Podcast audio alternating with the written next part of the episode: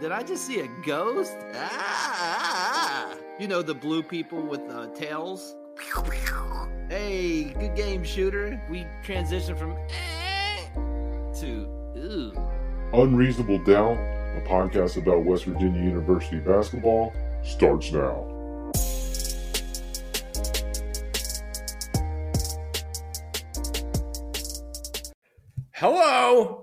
From the studio in Nitro, West Virginia. This is Unreasonable Doubt. It's a podcast about West Virginia University basketball, part of the Basketball Podcast Network. I'm Josh Witt, and this is preseason episode four with Mike Casazza. Very excited for this episode, and let's go ahead and get. Uh, oh no. You know what those sounds mean. Oh, it's coming in. Ladies and gentlemen, Ken Pomeroy's computer. It's spitting out it's it's running the numbers for the 2022-2023 season. Hold on, it's still computing. Uh, that's just a bit. It, it actually computed. That's not actually Ken Pomeroy's computer. Ken Pomeroy's computer has come out with the 2022 2023 college basketball predictions. It has West Virginia University at number 73 in the country, good for ninth in the Big 12. I drink it up. Thank you, Ken Pomeroy's computer. Now, the computer is not infallible.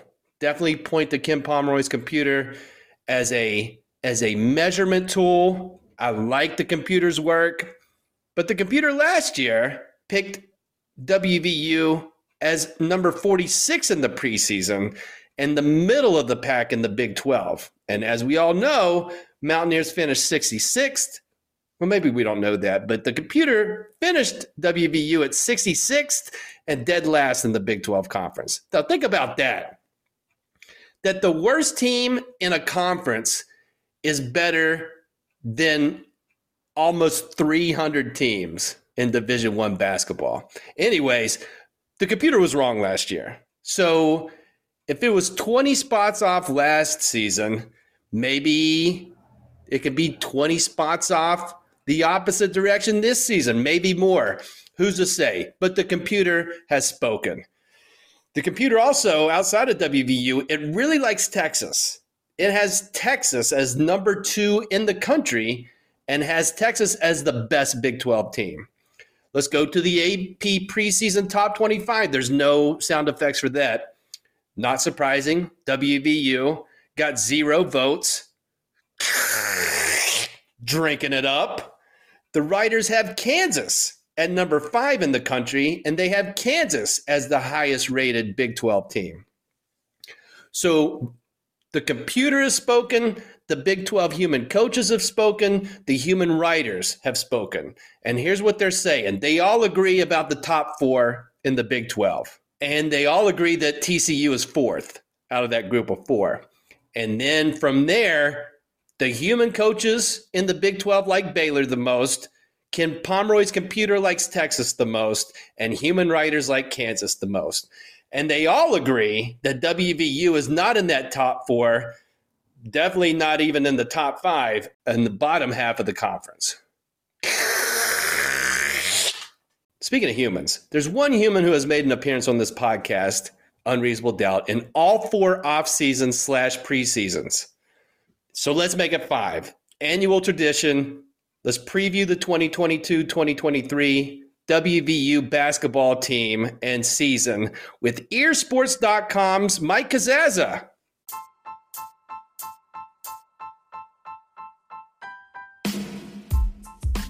NBA fans, the wait is over. Basketball is back. So tip off the season with DraftKings Sportsbook, an official sports betting partner of the NBA. New customers can make any $5 NBA moneyline bet and get $200 in free bets if your team wins. Check this out. In addition to the usual bets, everyone can boost their winnings up to 100% with DraftKings stepped up same game parlays.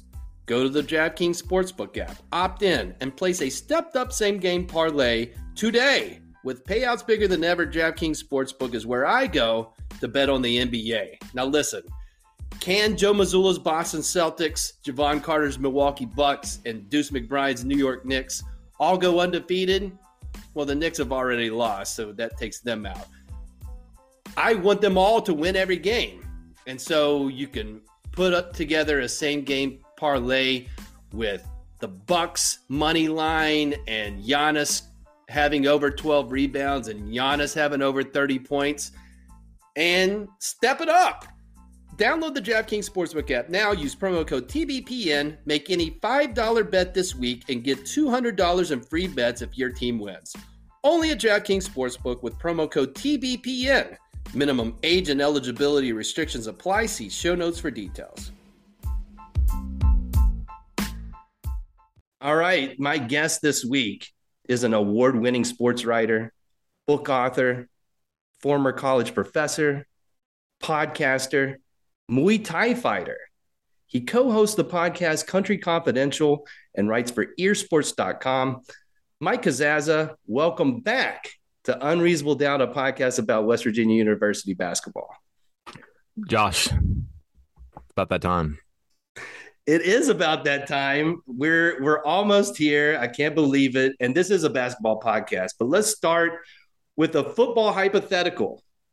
So let's say Neal Brown was on the ballot on November 8th for another four-year term as head coach of the Mountaineers. Uh, WVU's next three games, you know this, at Texas Tech, home for number eight TCU, and then at Iowa State. His record in his three plus seasons is right around 500. Mike, would he be reelected by the fan base on November 8th? It's getting off to a really bad start, Josh. oh, no. because I've I've had the similar like hypothetical plan for like that damn day because that's a Tuesday and that's like you got to have something that fills the space before he speaks that day.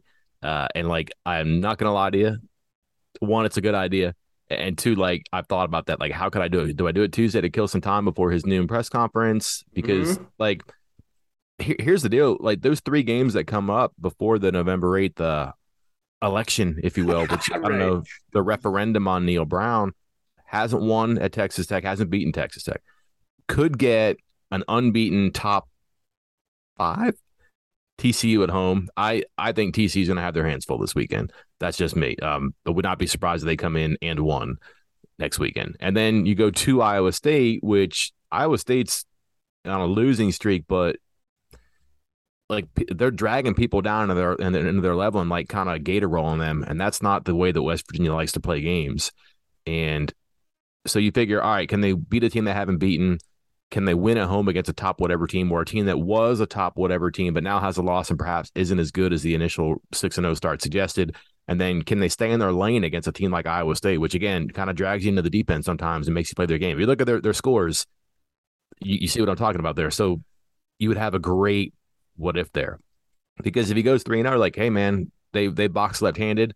Um, you know, or, you know, they they've kind of like played with one hand tied behind their back. They've done something they weren't supposed to do cool, this guy's got something figured out. Or if their defense gets better, or if their offense continues to win some shootouts, you have answers in a variety of different possibilities. I think it's a great question. So much so that like I, I thought I had something that was novel. I'm furious. I'm furious with you right now. I might I might press the red phone icon here on the screen, but I I don't know what the answer is. And like I think it's it's too early. Like you know what what do they call it? The October surprise. Right. Could we have yeah. an October surprise? Could they beat Texas Tech? Could they beat TCU? Could they get back to back? Could they go 0 4 against Texas Tech and get embarrassed by TCU? I mean, would that be a surprise even? I don't know. Like, so that's, again, framed perfectly, wonderful introduction, and I'm just mad as hell about it. Uh, so, like Men in Black, uh, whatever that thing is, to erase the memories of everybody. Uh, you're still good to go on it, and I, I have no idea either. It's it, I've never. This is the fifth coach in my lifetime and it feels like for me, Neal Brown is riding a wave of get out of here and all right, we really like them. And on, on like each play in a football game, that's for another podcast. Basketball. I'm uncertain. No, no, about... no. Let's pause. Let's pause. Okay. Let's do politics. Oh no! Hey, now that's a bad idea. So well, think about this: you have you have midterm elections, right? Uh-huh. And and the the incumbent party is never going to win the income the midterm elections. Well, Neal Brown did. He got like an extension after his second year, and you're like, huh? And now, like right. you, you see sometimes where like in a midterm election, people will they'll revisit their ballot box decision, and not just one person. It could be a state, it could be a half of the country, whatever, and they'll be like, "Oh, is that a good idea?" Or, "Hey, that was a great idea." And like that's that's where we are right now with this thing. And if you're a fan or anybody who has any type of equity in this, you're wondering, is that extension a great idea? Because that really and truly is the doorstop right now. Um, if this thing does go in a situation that could, you know, put the administration at, at this fork in the road and say, got to do something, but can't do something because you have this massive buyout there. That's a whole other a whole other dialogue that I'm sure is not intended for basketball podcast. But I mean, you brought up politics, Josh. So I just wanted to yeah, I did. For there like you go again. The third time in in almost five years I've brought politics up on the podcast. So let's talk about basketball. Mm-hmm. I have I'm always uncertain, uh, just in life uh, in general, but uncertain about what's going to happen in the upcoming year. Never more so. I've thought about it. Never more so. Maybe Kevin Jones and Truck Bryant are seniors, and there's a bunch of freshmen coming in, but you had the known quantity of Kevin Jones and Truck Bryant. This is lots of turnover. I feel more uncertain than ever. Has there been more uncertainty about the basketball team's prospects going into a season th- than this one? Yes, and here's why. In the past, and you've had seasons like this. The one that you brought up, which would have been what 2012, I would guess. Right is one. Um, I would even say the year after. No, wait a minute. When did they get rid of Hinds and, and Brown? That would have been 2015, right?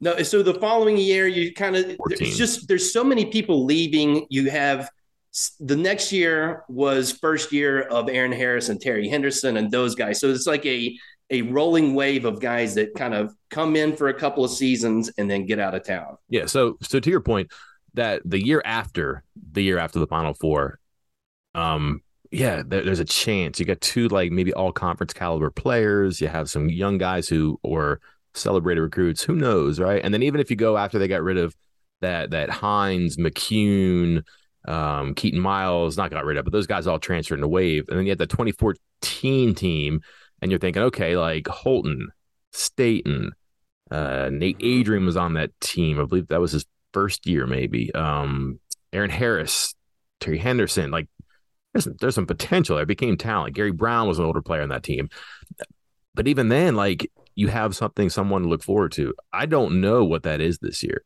so I think that's probably where you and I are kind of uh, bobbing and weaving in the same direction here because out with the old and, and some bad situations or some some personnel misfits, if you will, in with question mark. Like we know the players and we are aware of their, I don't know, their accomplishments. We can read their bio in the media guide.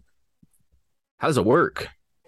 Like, how does it look? I don't know, and that's the one thing too. So for me, it, it's it's somewhat appealing because for a sports writer, and this is not the same for a fan, but like the unknown is the story here, and I always root for the story. Sure. So like I don't really know where this is going to go, but I know they got a Hall of Fame coach. But then I would say this too, like in those prior seasons we talked about, you could grant a benefit of the doubt. Like, hey, they just made the final four two years ago and they got these two really good players. So, hey, they recruited pretty well. They got a transfer name Holton, a transfer name uh, Staten. These guys are going to be good players. I guess have been Staten second season, but so hey, there's a chance. I don't, but you look at some of the down seasons recently, you know, postseason lists.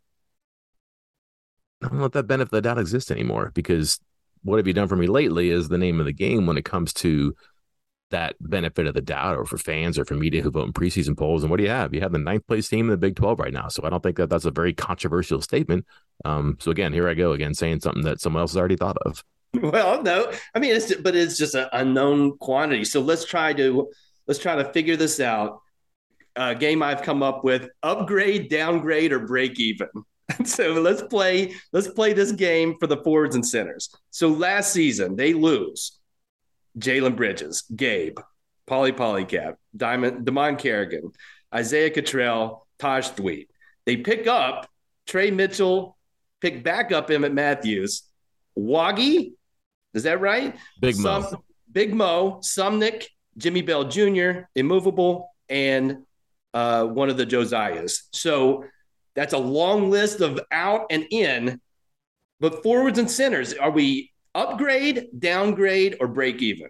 Yeah, this is the best way to do this. I did this. I can't find the story here, and I'm not going to punch it up, and because I'm not here to promote my materials and everything. But uh, same exercise again, Josh. So here we go, mimicking each other. Oh, no. But but no, but that's the best way to do this because people forget like you, when you lose something, you you bring something in, but you're not necessarily replacing, you know, a, a dollar for a dollar in some stuff. You know, and again, like someone may hand you a five dollar bill, but you might be better off with three ones, four quarters, ten dimes I don't that makes any sense, but like you want your currency to be able to do different things.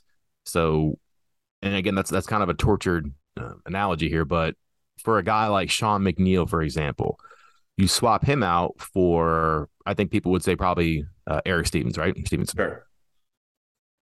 I think it's a massive upgrade. And like McNeil may be a, a very good shooter, but he's a minus player defensively. If you watch him away from the ball, it did not move very much. Wasn't a good passer. He didn't like get into the offense or get the offense going.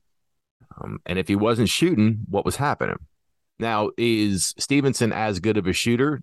Numbers say no. I'd argue that he managed to shoot 40% in SEC play last year with a broken hand, right? Uh, maybe not a broken hand, but broken bones on his hand. So there's something there. But also, he led his team in assists. Um, really tough player, good defender. So if you assign qualities to a player, think of it as like Madden or maybe like 2K, if you will, since we're on a basketball podcast, and everybody's got different ratings for different skills. Maybe the overall is better for one player. Maybe it's close, but if the skills are higher for one player that you're trading to arrive in matter in, in areas that really matter for West Virginia, which in the backcourt would be, hey, can you pass the ball at all? that helps. This team uh, definitely needs. I mean, that's yeah. that's from last year. Can you guard? Can you make a shot from the three? Can you drive it and dish it? So maybe they don't have an obvious superior player, but like maybe his collective contributions are better. So uh, that does not answer your question in the backcourt, in the front court. So let's look at that. Like they didn't get buckets at the basket last year. Like, and from little what little I've seen and from what I've heard, um, you know, there were there were times in the past where a high ball screen from Jordan McCabe, or maybe even last year on the times that Malik Curry looked to pass, flick it above the rim and see what happens. And I think people famously remember, boy, I can remember the Kansas State game two years ago where McCabe drove and flicked it in the air to, hmm, uh, I'm trying to think of his name now, Seny N'Diaye. Mm-hmm. you're like, holy cow, that was so easy. Why don't they do that five times a game? Well, last year there was chances for it, and if you watch, like when Curry drove, the defense collapsed on him so much because it became clear he was going to keep it and try to score or get fouled. But they had chances to flick it above the rim because nobody was guarding the runners, and you love to have rim runners. So Big Mo looks like a rim runner. Um, that's an addition I think that that could really work out. They got to calibrate it right, make sure he can contribute the way he's designed to contribute. Um, he's probably going to be as good of a shot blocker as their best shot blockers were last year, so that's an even trade um, and he's going to rebound. So that's good. They were not great rebounders last year. They did not play above the rim. They didn't. I mean, they were they were I think better than advertised and better than realized defensively when you're talking about Carrigan and Paulicap. Didn't keep people out of the lane though. Um, can you do that with Big Mo?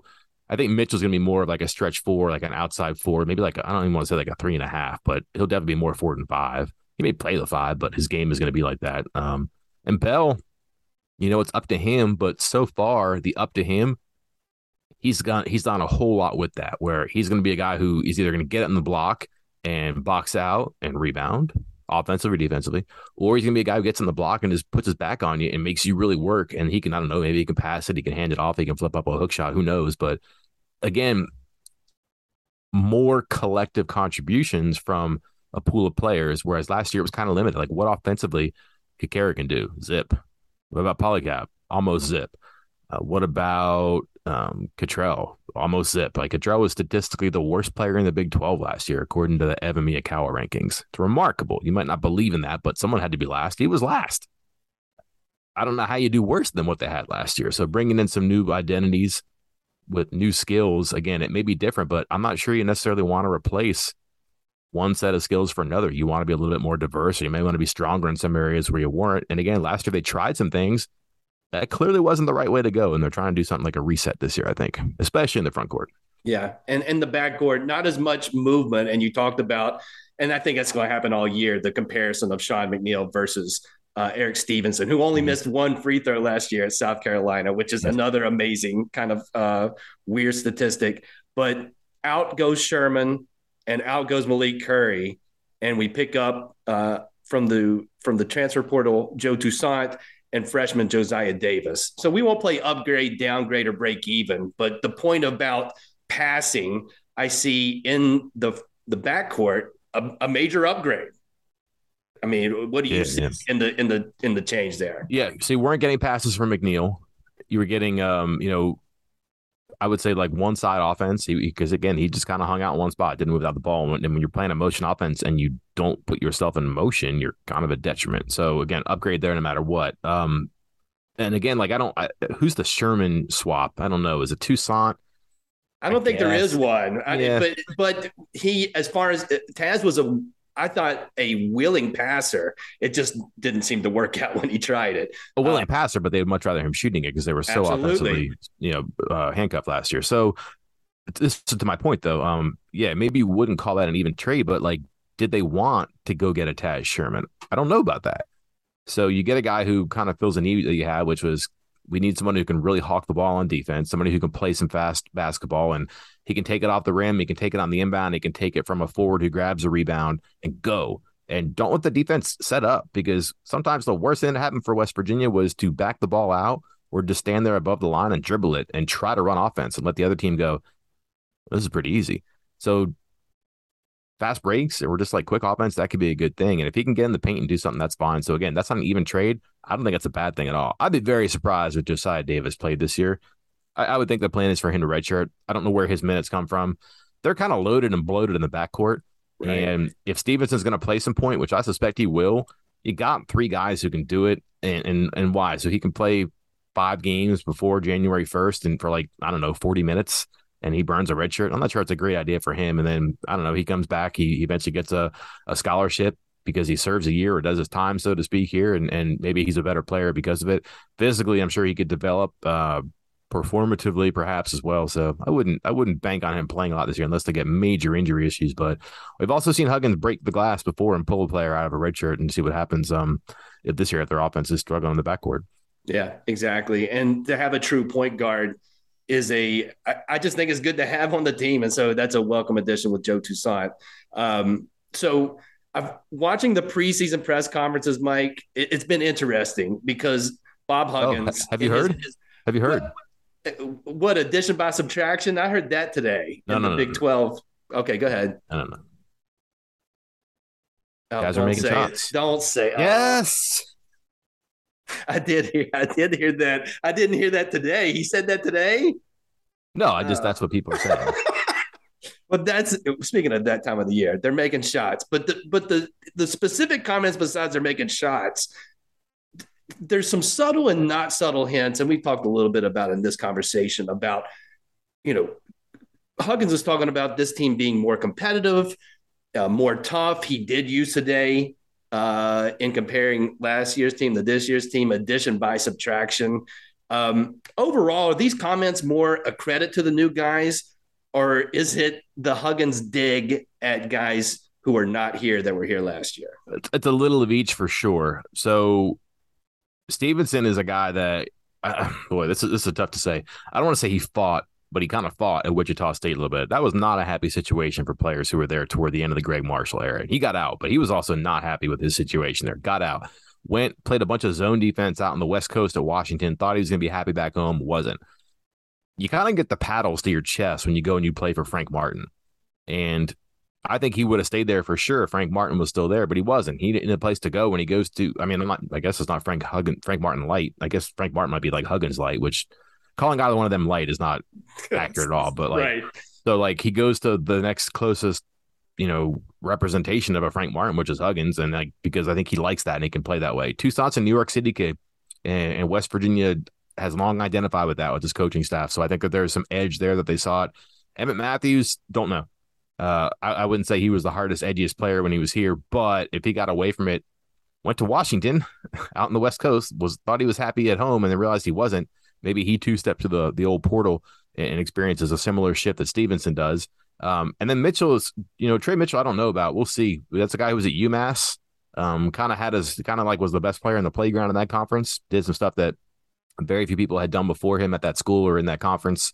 So there's something there, but it didn't go well for him last year. But like, I think, I mean, everybody at Texas kind of went out of the way to say like it wasn't like a broken rule thing or a broken law thing. It was personal issues. So if he gets his personal issues sorted out, I mean, to go through stuff and to come out on the other end of it, there's probably a hardened edge to there too. So just those players are good. And you get two junior college guys who, if you go through junior college, as as Huggins has said, you you sit in the van, you eat those cheese sandwiches, and right. you don't have the luxuries you have. Like you uh, again, would you could you keep that edge even though that's what it took to get here? But now you're happy about the free Nikes and all the gear and the training table and all that stuff. And the, you know, hey, there's a whirlpool. Cool.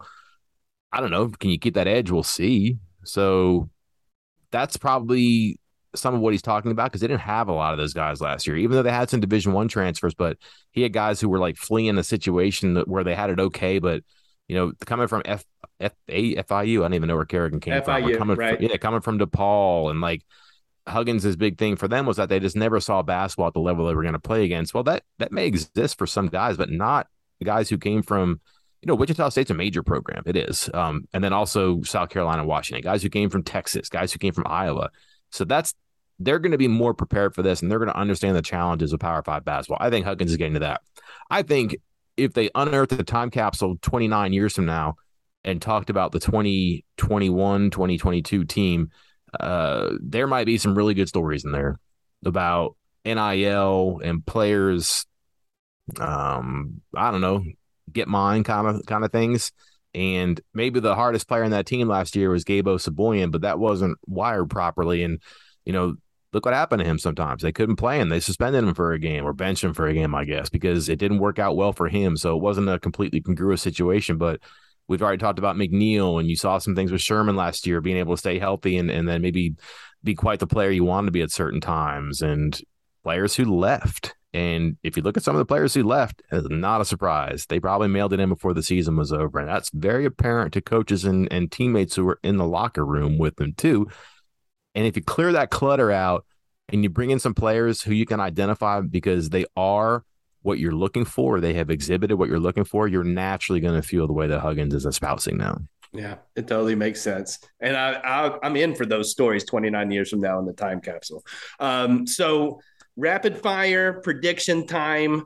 Uh, go through these uh, returners that are coming back. So, Kedrian Johnson, Kobe, Seth, Okonkwo, Jamel King.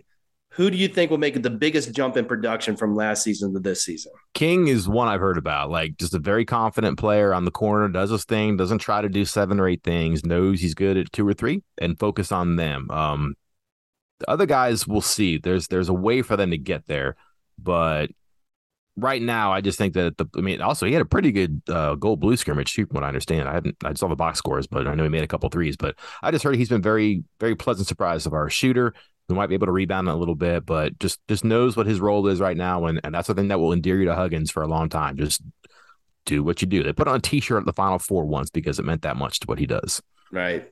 Uh, I ask you this every year, Mike. Give me your prediction. Starting five, November seventh, uh, before Election Day and opening night versus Mount St. Mary's. Who's going to be the starting five? Man, I don't. I really have no idea here because uh, one, let's see who's healthy. Right. Yeah. Um, they might not need guys for that game, but you might want to give a guy a break for another week or so. So let's just say that everybody's healthy, right? This okay. is fascinating to me because I, I, do think that remember Huggins has changed lineups. Sometimes he's stuck with it for a whole year, but sometimes he's just changed it based on practice by um, the other team's personnel. And I think what's what's the goal of their offseason and what may be something that they they kind of reach and try to access this year is that they're not going to get caught in the corner taking punches from anybody. Um, if they're in a bad matchup and someone's doing something to them because I don't know they can't guard the basket, they can't keep a guard out of the paint, they can't defend high pick and roll, whatever. Um, they can't drive, they can't make threes, they can't shoot inside, whatever. They're going to have some sort of a combination they can toggle and get a better group of five on the floor. I think for a lot of situations. Will they want mm-hmm. to? I don't know. Will they? I don't know. We'll see. But I really wonder if that's something that happens in the game. Like, do you have to take damage before you make changes, or do they do that preemptively and alter their starting lineups? I don't know. We'll see. Um, I think right now you would probably look. I don't know how they don't play like three in the backcourt to start a game. So I would probably think that you're looking Kedrian Johnson Erik Stevenson. But here's my thing: who's your third guard? With Kedrian out there, it, you don't go to Toussaint, and, right. and you're you're expecting a a jump for for Kobe Johnson or Seth Wilson, which I don't mm. know that that could be, but like it screams Emmett Matthews. But if you're going to three guards, do you put Toussaint and Kedrian out there? I don't know. I don't know. So then, okay, because now I think you could play a pretty good court with a four or five of Matthews and Mitchell. I just said that Mitchell's more of a four than a five, and I just haven't playing the five to start a game. So that's strange. Now, could you go one, two? Uh, let's just say Kedrian Johnson, Erik Stevenson, three, four, Matthews Mitchell. That's a huge lineup. Mm-hmm. Is your five Big Mo? Is your five Jimmy Bell? Is it based on who you're playing? So again, a two guard versus a three guard could depend on the lineup, but also the identity of your five, if you go with the two guard, could also depend on it. So my, my way of saying here, I don't know, we'll see. But I would definitely say that right now, my guess here would be that Big Mo will be your five based on the fact that he can really be complimentary, um, get some rebounds, play some defense. You don't have to ask Mitchell to do a whole lot of that. You have a big three in Matthews, and then you let your one and two kind of play maybe almost as co ones because Huggins' is two is a lot like his one right. in the motion offense. So I could see that being a situation, but I could also see them really mixing up their lineups, even during the normal course of action. If every opponent was the same, it had the same strengths and weaknesses, I think West Virginia would probably mix up two guards, three guards quite a bit, and maybe even how they configure their front court depending on whether it is two or three guards. Makes total sense. Uh, they have a lot of options, and we don't know a lot going into yeah. season, so that fits a narrative. Uh, a couple more questions. Will this team? Who will lead the team in scoring? If you had to guess today, end Mitchell. of the year, it's going to be Mitchell. I like him getting to the free throw line. I think he's going to be an okay shooter. I could see him being a guy who gets on the block a bunch, but also how many points is leading scorer getting? Like 13? Like this is not a 20 point per game guy like with the Taz Sherman offense, right? So right. it could be it could be a horse race for sure, but whoever may get, gets like 12 and a half, 13 points could be their best offensive player. Yeah. Uh, West Virginia picked by humans and robots to finish ninth in the Big 12. Uh, you're a human, Mike. Will this team finish higher than ninth in the Big 12 at the end of the year? I have a hard time believing that they're the ninth place team in the Big 12. I, I like a plan. I don't know if their plan is going to work. I like a plan. I'm a sucker for that. Like George Peppard, Hannibal Smith, A team. Watched a lot of that when I was a kid. So I identify with their plan. I think that just talking to people before it was happening and after the fact, they identified, you know, older players, people who had experience, and whatever holes that they felt last year, I think they filled. Will it work? I don't know. Didn't work last year but their plan was different. So at least I like their plan. I don't think they're the ninth place team. I, I could see them middle of the pack. I'd, I'd be surprised they made a rush for the top of the conference, but that doesn't mean they're not a tournament team. I don't know how many they'll get in, but like conference is loaded this year for sure. A lot of teams recruited well and hit the transfer portal with success. Oh, it's just it's a gauntlet. I mean, it's humans and robots agree that you know three top ten national teams possibly, and you could argue you know five or six in the top 30 in the country. It's really tough out there, but you can be in the top seven in this league and, and make the NCAA tournament. So, yes, sure. um, so that's my final question. Uh, no postseason, sad postseason, or real postseason for WVU for the 2022-2023 season? Uh, I mean, their their ceiling is probably like you know a plus bubble team. I think where I don't know if that means they're off the last four in or like they're the next four in or whatever, but like I would be surprised if they're not breathing into a brown paper bag during some of these March games, just because I think the schedule is very hard. I think they'll take some some damage in their early season stuff, but they're going to be quality non conference games. You got to win some of them. We'll see. They have a tough schedule for sure, so it could be to their benefit, but you got to win some of them. And if you're a team that's like 18 and 13, the quality of your 18 is going to be really important. You have a chance to do that in the Big 12, but I could see that being late in the schedule. Schedules, uh, have you seen all the Saturday Mondays late in the season? Oh, yeah. I mean, but Huggins likes that. Huggins yeah. likes the take a road trip, get to stay there. Uh, but the frequency does seem to uh, increase towards the end of the year. Yeah, good thing is that you get some breaks in between your uh, Monday and Saturday games, so you get to work on yourself a little bit, and you could really surge there at the end. They could use that to their advantage. So um, I don't think it's a team that finishes like you know like twenty five and six. I don't think it's a team that's going to be like at the top of the conference or playing like the CBS 2 p.m. games that determine the Big 12 championship. Um, I could see it being really meaningful basketball and probably having to go to to to Kansas City to win one, or at least just compete with the other teams who are occupying that same space in the bubble because it's it's going to be a competitive gauntlet in the Big 12 and I just I don't think they're going to be good enough to have no sweat in their brow at the end. I can see them making it, I can see them being the NIT, but I can absolutely believe that it's going to be like final 5 games, final 2 weeks of the season. Yeah. That would be better than last year. So, uh, yeah. Mike, I look forward to this every year. Thank you once again for joining me on Unreasonable Doubt, a podcast about West Virginia University basketball. Let me quiz you. All right. We're talking on Wednesday, right? Yep. How cool was it to see the locker room in Boston last night? Oh, I got, I mean, candidly, I got a little emotional. It was, I, it, right? It, it was amazing. It just, it, it's a weird way to get there but uh, to see that and to picture anybody uh, um, as a Huggins player to move to first professional win for the Boston Celtics, it was pretty amazing. Done it the right way too. I mean, betting on himself, took some obscure paths, like leaving Fairmont State to be a G League coach, right? Um, sports have a weird way of uh, returning the favor. So, guy who's really gotten himself together, obviously knows the game um, and and did it the right way. And, and, look what happened to him. He's the he's the head coach of the Boston Celtics right now, like the the favorite maybe in the Eastern Conference. Um, man, what a story! It's kind of fun to be a part of it and to be able to witness it. It's fantastic, and to, and to even see him on the second row as an assistant coach. I mean, it's just that was amazing. But to see that video of of, of the guy celebrating him and and all of these top tier players talking about the credentials of Joe Mazzulla, it's just it's amazing. Love yeah. it. Yep, good for him. Yeah. All right. Again, thanks, Mike, for joining me on Unreasonable Doubt. Same time next year, Josh. All right, sounds good. See ya. Big thanks to Mike for joining me once again. The fifth annual Mike appearance. Find him on Twitter at Mike Casazza, M I K E C A S A Z Z A. Read his stuff at eersports.com, E E R S P O R T S.com. And he's got a podcast with Chris Anderson, Country Roads Confidential. Listen to that wherever you listen to this. That's it for this episode of Unreasonable Doubt. Listen on Apple Podcasts. Listen on Spotify. Just listen wherever podcasts are listened to. You got this far. Keep listening. Hit a follow button or subscribe button. That helps the podcast. Write a review. Rate the podcast five stars. If you see stars and there's five of them, make them all light up. Until next time, I'm Josh Witt. This has been Unreasonable Doubt WVU for the 2022 2023 season. They have zero wins and they have zero losses.